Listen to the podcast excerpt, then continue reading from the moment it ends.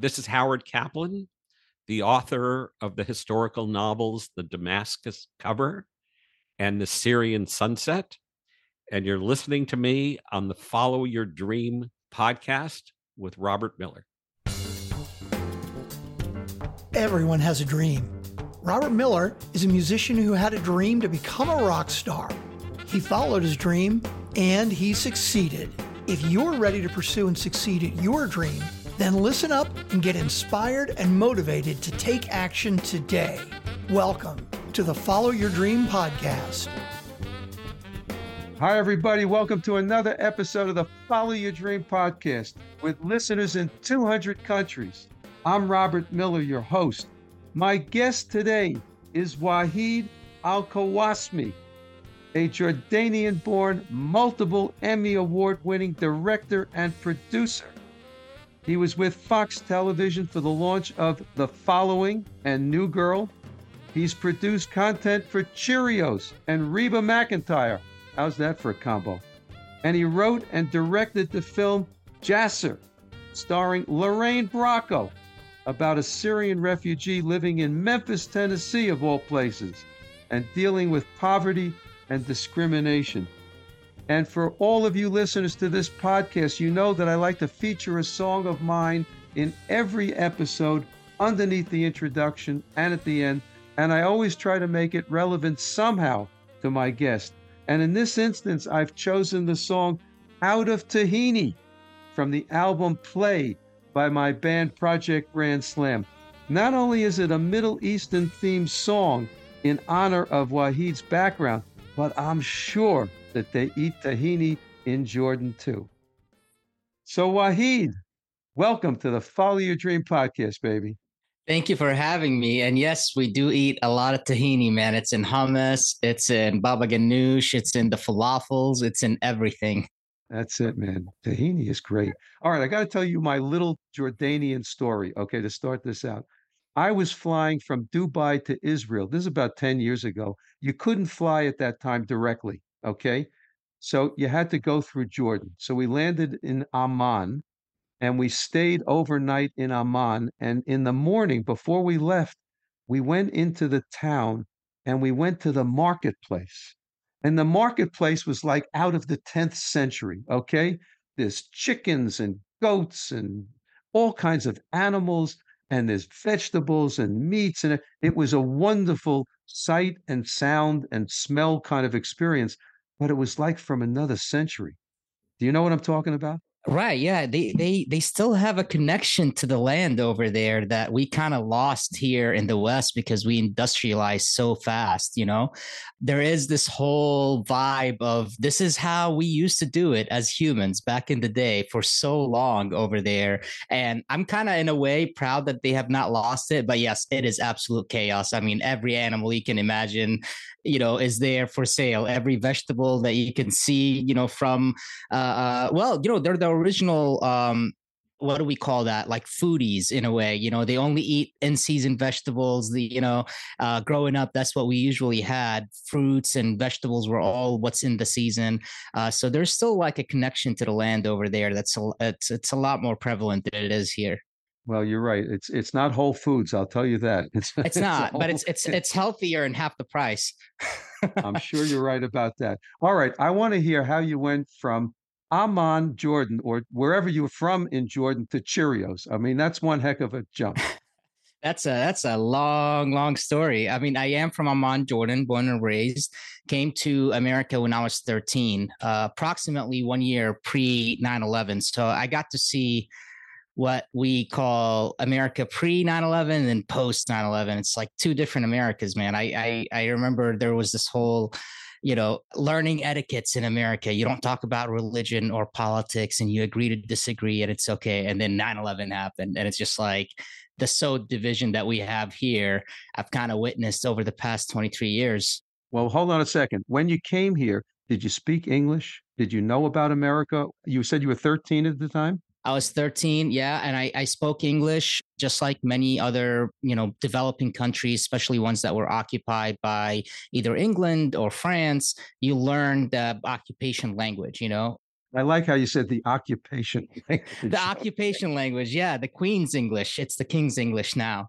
You know, you have to learn it. And so I had very proper English when I came here. And um, I came to Memphis, Tennessee, which, you know, they say, What up, mine? And you're like, Pardon me? Excuse me?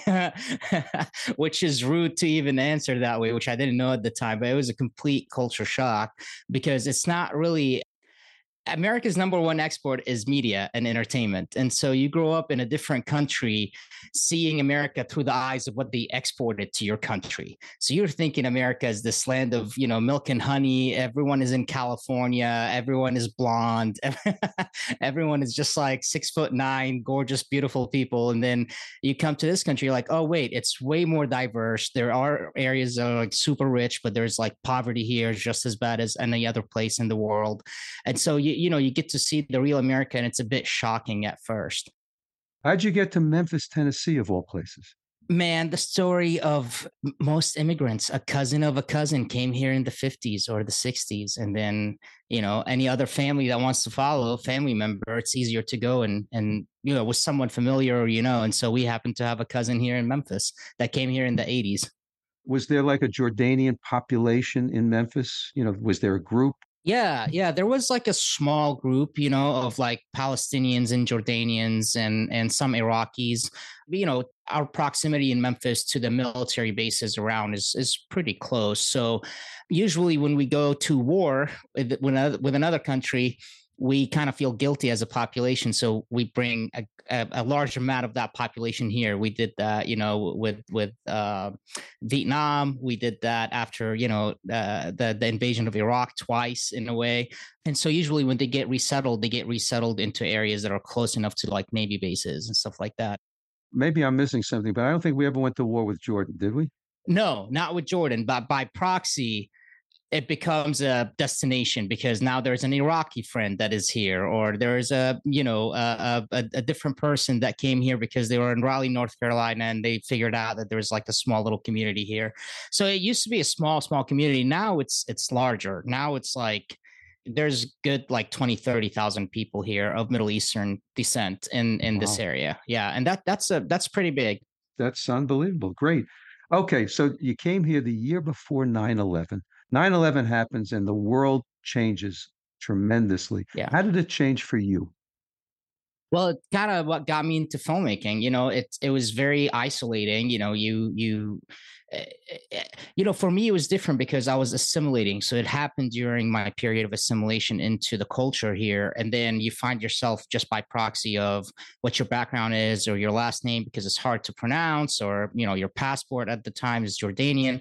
So you get to go, okay, well, I'm a bit isolated. I need to figure out a way to like voice that, hey, I'm not actually one of the bad guys. And so I turned into filmmaking, which that took me through a journey of just like any artist, uh, uh, you know, whether they are from Middle Eastern background or refugee background, immigrant background or not, it's there's a torment as an artist that you go through no matter what, which is figuring out how to express yourself.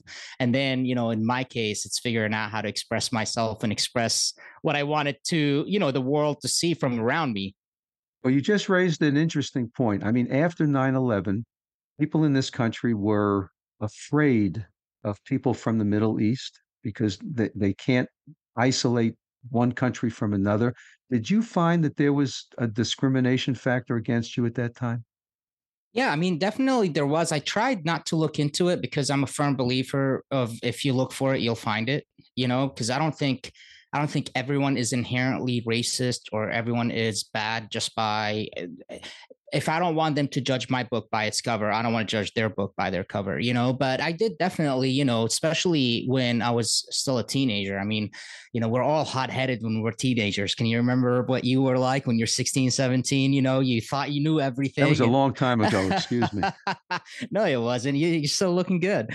Um, yeah you know i mean it, it, was like that and then you know you get into what they call you know institutional racism and i never really got into that as much. Now i'll tell you the discrimination that i did get was more on the social world like dating was harder right because there's this proxy of of misinformation that a lot of people form their opinion with and so there was this you know uh, kind of a dating was not as easy as it was for my peers that had different backgrounds you know what i'm saying? Um, or uh, trying to get into a college scholarship program you know even though academically i was doing really well there was always you know the whole you know your the, the, all eyes on you kind of situation of like well our country just got attacked it happens to be from people from your region and so there was a bit of a animosity there but it eventually dissipated and you know i i barely barely ever kind of witness it or notice it that now myself, you know?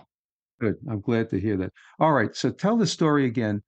Post 9 11, you're getting a little bit older and uh, you make a decision to get into the movie business. Tell us about when that happened, how it happened, and how it went the movie business uh, it started with uh, when i was in high school uh, i went to germantown high school here outside of memphis. It's a suburb right outside of memphis and there happens to be a program there man that was really like college level television and theater program that was established by a person who is you know like a father figure to me now a mentor long you know lifelong friend uh, mr bluestein frank bluestein and uh, he had brought in this russian immigrant after the collapse of so- the soviet union to Germantown of all places to teach film and video. And, and this guy used to be basically the equivalent of Spielberg in Russia back in the day.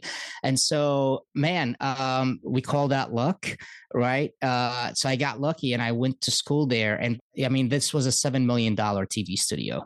It's insane for like 14, 15, 16 year old kids to be wow. playing with like that kind of a level uh, uh, of, uh, and there was like a level of excellence that's expected of you from both teachers and all the people that were there. So by the time I graduated, man, I had a tapped into a network of alumni that stretched back to 1984. So some of them were already making movies with Will Ferrell. Some of them were already directing big time commercials and working for National Geographics or, you know, for Brian Williams, like one of the producers for him, graduated from that little school and uh, and and through that program. And so I just fell in love with it and and continued from that day until now in this career. I've I've never really done much outside of of directing and producing and writing.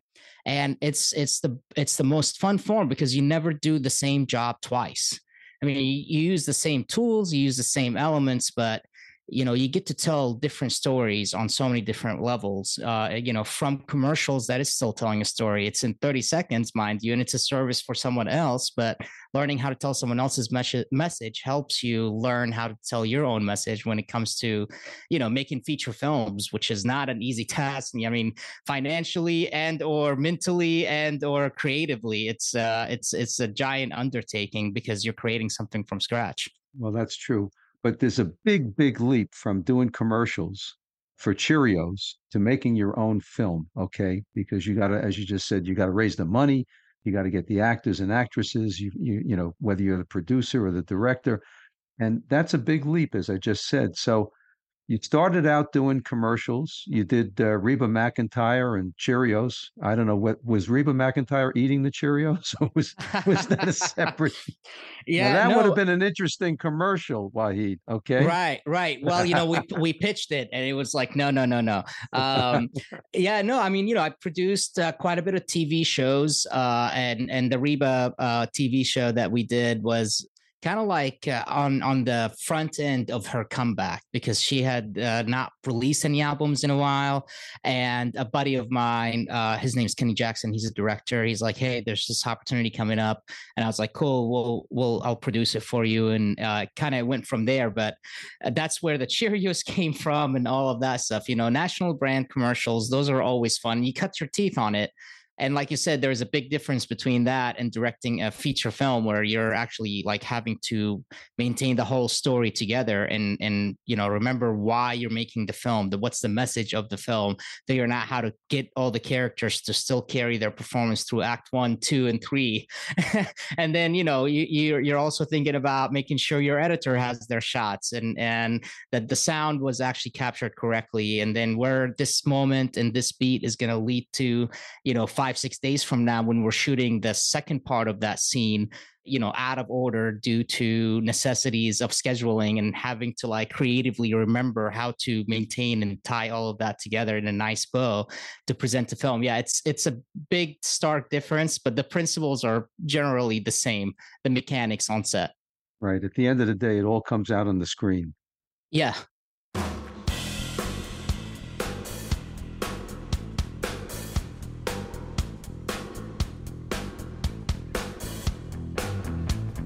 Hi, everybody. I'm Robert Miller, your host.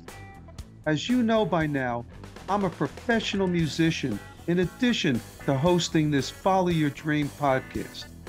In fact, I just released my 13th album, all since I followed my dream after I turned 60. The album is called It's Alive, and it's a live recording by my band, Project Grand Slam, featuring 13 of our greatest hits recorded at festivals in Pennsylvania and Serbia. The reviewers have called it a masterpiece and an instant classic. I introduced this album through a podcast episode, which has now been downloaded by thousands of listeners from over 120 countries, which shows the power and worldwide reach of this podcast. When I began the podcast, I had no idea where it would go.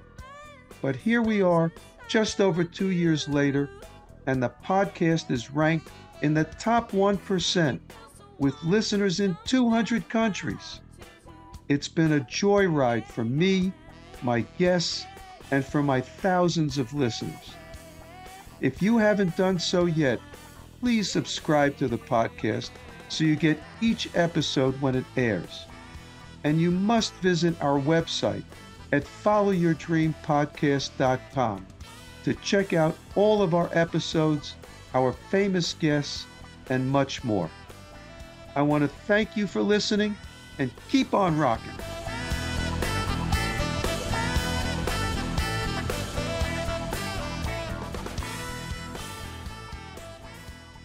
You know, look, I've had a, a number of kind of first time directors on the podcast, and they all talked about the things you just alluded to the scheduling issues, the financing issues, the distribution issues.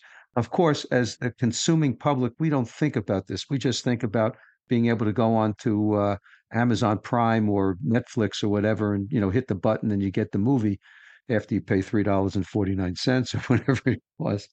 But all the stuff behind the scenes that goes into movie making, just like in all the arts, music is no different. There's a lot of prep and there's an awful lot of work behind the scenes that results in a final product. In the movie business, that's where it's at. And I'm I'm so interested in hearing about Jacir, this film that you made, and how you got Miss Lorraine to star in that movie. Yeah. Um, well, uh, she says it publicly, you know, on a couple of the big interviews she did with Ryan Seacrest, and because a lot of them like, how how did you get into this indie film? Uh, and you know, it's uh, uh, luck in addition to just luck is preparation you know meeting the opportunity and i think sometimes it goes both ways and uh, what she said was the script script script she loved the script she really liked the story and the message behind it she felt she's at a at a point in her career where she can excel at a role like that. It's a, it's a very interesting role that is 3D, uh, it's three dimensional and, and it's not um, disingenuous in a way, right? And so there's this whole kind of a, um, there's a journey that you take with that character as an audience member.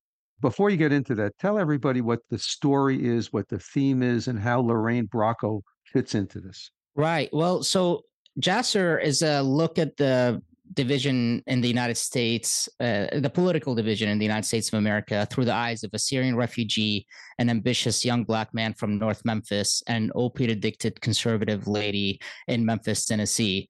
And it's it's a it's it's play on dichotomy on you know race and geopolitical issues mixed with blight and injustice, but it's not really about just showing what the problems are. It's about showing how people from all backgrounds one way or another have very similar traits and one way or another judge each other and one way or another actually still really need each other.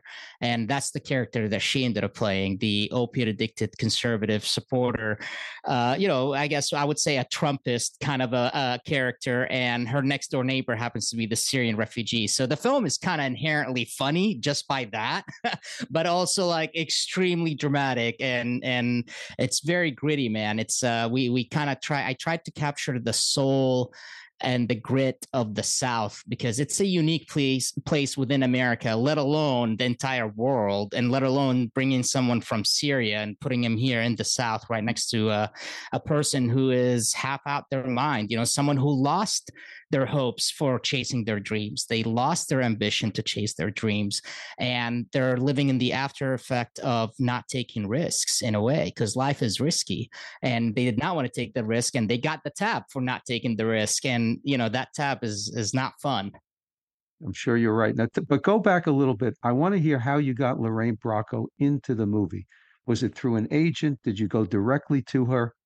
Oh yeah, no, I mean it's it's through the agency, you know, just just as um, any kind of a, a film where you are getting to that level, you know, you have to have the financing and structure in place. You know, you have to kind of know all the business aspects of it, and you have to know how to reach out to different agencies and re- reach out to different people to be able to, you know, offer the film. So you had the finances in place before you put her and the others into the into the film it, it was it was a moving target you know we had uh we, we had financing enough to where we can start you know what i'm saying? Where we can actually make some moves like put uh, escrow stuff down and figure out you know um, how to take it from now it's been developed we're about to hit pre-production into production. So yeah we had that in place or else obviously you can't get to that point.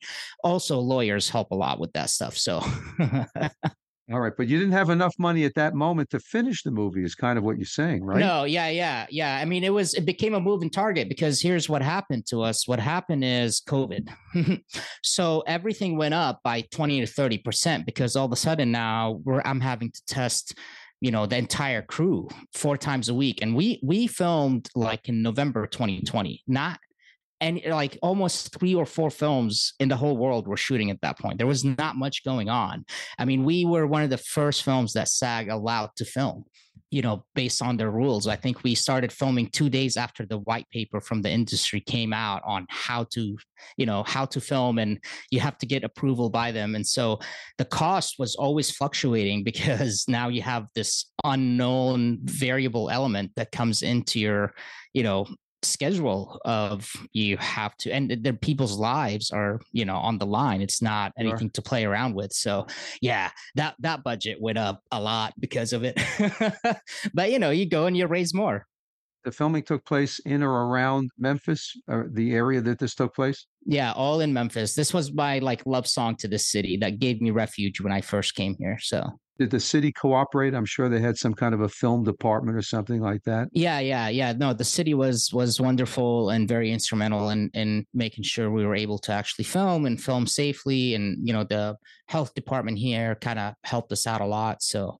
it was uh, it was definitely at the beginning of COVID, pre the whole cultural war, political war, getting into it and politicizing it. It was when people still wanted to help each other. That's nice to hear. All right. So you got the film made. Somehow or other, you got the extra money to make the, the do the ending of the film.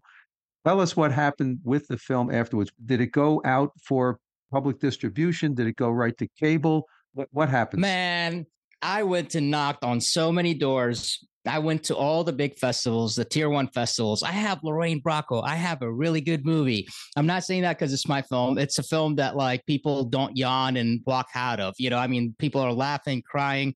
So the the offers I got were really money wise, monetarily, it would have been the dumbest thing to do to take any of them. You know. Is this for the streaming services you're talking about? Yeah, I mean, I'm not going to name names, but yes, you know, streaming Come services. On, naming names is no. so much fun. maybe maybe four or five films in not not after the first one um but uh, you know i we went around to distributors mid-level distributors to streaming services we have a finished film so you know your risk is mitigated it's gone almost right, right. you can watch the film you can say i like it or don't like it But what you can't do is come in and offer something that's like, you know, nothing, almost nothing, which is what's happening in our industry right now because so many people are figuring out how to get films financed in a way and they're completing the product. And sometimes the product is fantastic and sometimes it's awful. But either way, some of these middle and smaller distributors don't really put up too much, you know, upfront minimum guarantees they're not willing to give you a commitment on how much marketing dollars they're going to be able to put towards it. They're not going to give you a commitment on how much they think the film was going to you know generate in revenue uh, to be honest with you which is kind of ridiculous. It's like if i'm selling my house and my real estate agent comes in and he goes well great i will be your agent and i'll sell the house for you. I'm like well uh, how much do you think my house is worth? Well i can't tell you. That's not how the market works. And you're like come on dude. I'm not going to hire you. Um, and so that was my experience with it so you don't go directly to the Amazon primes of the world. You go through the middle people. Is that the idea? You can go to the Amazon primes of the world directly if you have an agency or you're represented by someone. And again, that's four or five different sets of things. So you have a sales agent or you have a lawyer, and then they have a lawyer, and then the company that does the delivery has a lawyer. And then between all those, someone is getting 20%, 10%, 5%. By the time it comes to you, you're making you know if you're you know going to apple and it's 70 cents on the dollar back in you know in pay to your split with apple from that 70 you're getting 10 to 15 cents at the end of it. Yep you know and so and i was like and there's no it's not like back in the day when they're like hey we'll we'll give you another movie to make it you know to to to direct or whatever. It doesn't work that way anymore. And when it does it does for a very small portion of people right? It's like 2 or 3% of the entire population that works in this industry. So i decided no. You know what's interesting here is that as a consumer there's so many different platforms now yeah. where you can get you know, video films, etc. You would just think that this is a golden age for filmmakers because there's so many platforms. And yet you're describing kind of the underbelly of this whole thing. Right, right. The golden age of content being produced, absolutely. Not the golden age as far as making a living and being able to sustain yourself financially, to be honest with you that's why it's hard for you know you, you don't it, not a lot of directors get to direct a second film. Uh, not a lot of you know studios get to put out two or three four different films you know? So a lot of them kind of collapse after the first or second one because the financial incentive is is starting to kind of leak away in in in a in a sense right? Because a lot of tech companies are in it to get content they need hours to get eyeballs right? And they're willing to pay if they're developing it but if you do something on your own and you take it to them the the pay what used to be solid back in the day has diminished a little bit. So you can take it to market yourself though if you know your audience. And if you know and you're intelligent enough maybe let's say in the business and in marketing and that's kind of what we did with this film. So tier one, you know, we go to Sundance, we don't get it. Okay, no worries. We'll we'll go ahead and we'll Obama this. We'll do grassroots campaign basically, and we'll go to all of middle America. We'll go to, you know, I mean, we're selling out shows in Nashville, we're selling out shows in Bend, Oregon. You know, we're selling out to a Democratic audience, we're selling out to an aging conservative audience because our film has a message of unity between both of them. So you're doing your own shows in these different places? Is that the idea? Yeah. So so I I started doing some of that and bringing in the actors with me, bringing in Malek and Tatweezy. Malek is the star of the film who plays the character of Jacir and then, you know, I mean, before you know it, we were able to get, um, you know, uh, uh, Roger Ebert to say, you know, Malek's performance in the film was one of the greatest, you know, uh, uh debuts of the year of 2022. That doesn't hurt. That's for sure. It doesn't hurt. And then, you know, you have all the talk about Lorraine and how amazing her performance in it. And, you know, I mean, some said her best performance is Goodfellas. So that started helping and that started connecting people to us. And then they started, they saw the film and the word of mouth got around because of that. And we were able to take it and go all the way to get listed as eligible for Best Picture by the Oscars this year, January. Good for you. And so, you know, and we ended up going to Sundance on our own. We were not part of Sundance, but we we had our own exhibition there. We brought up because the film has original songs, which is a mix of blues and rap with a lot of Memphis musicians. So I just took the entire cast and crew basically and we just went to sundance and we did that we showed the film then we played a concert of the music of the film you know which is like a really really fun fun like set and setting and uh man it was a blast That was clever. yeah and then we put it in cinemas on our own 70 cities uh, 126 uh, cinemas and put it out it's now available on apple tv and google and you know amazon and microsoft and xbox and all the good jazz i did all that on my own Good for you. All right. So this is a success at the end of the day because you got the film made, you got great reviews, and you got it out there so everybody can actually see it. So good. Kudos to you. Tell us what's next for you, Waheed. Oh man, what's next is I'm um, getting the second feature film going. That one's going to be called Jinx. Uh, it's like a little crossover between Little Miss Sunshine and Terminator. So that'll be uh, that'll be a fun one to to dive into and and try to explore what human psychology is like hundred years from now. And uh, you know, I'm hoping to continue working with some talented actors, man, that just know how to bring uh, beautiful human stories to life. You know. Well, listen, you've done very well so far in your career. I wish you the best going forward. We have been speaking here with Wahid Al Kawasmi, who just finished and uh, has been promoting the film Jacir. I want to thank you so much for being on this podcast, Waheed. Thank you, Robert. Really appreciate you and your time. And now we're going to listen to that song that started off the podcast. It's my song called Out of Tahini. I want to thank you all for listening, and we will see you in the next episode. Thanks for listening to the Follow Your Dream podcast. Make sure to subscribe, rate, and review the podcast so you don't miss another inspiring episode. You can connect with Robert at robert at followyourdreampodcast.com. And you can hear more from his band at projectgrandslam.com and at thepgsstore.com.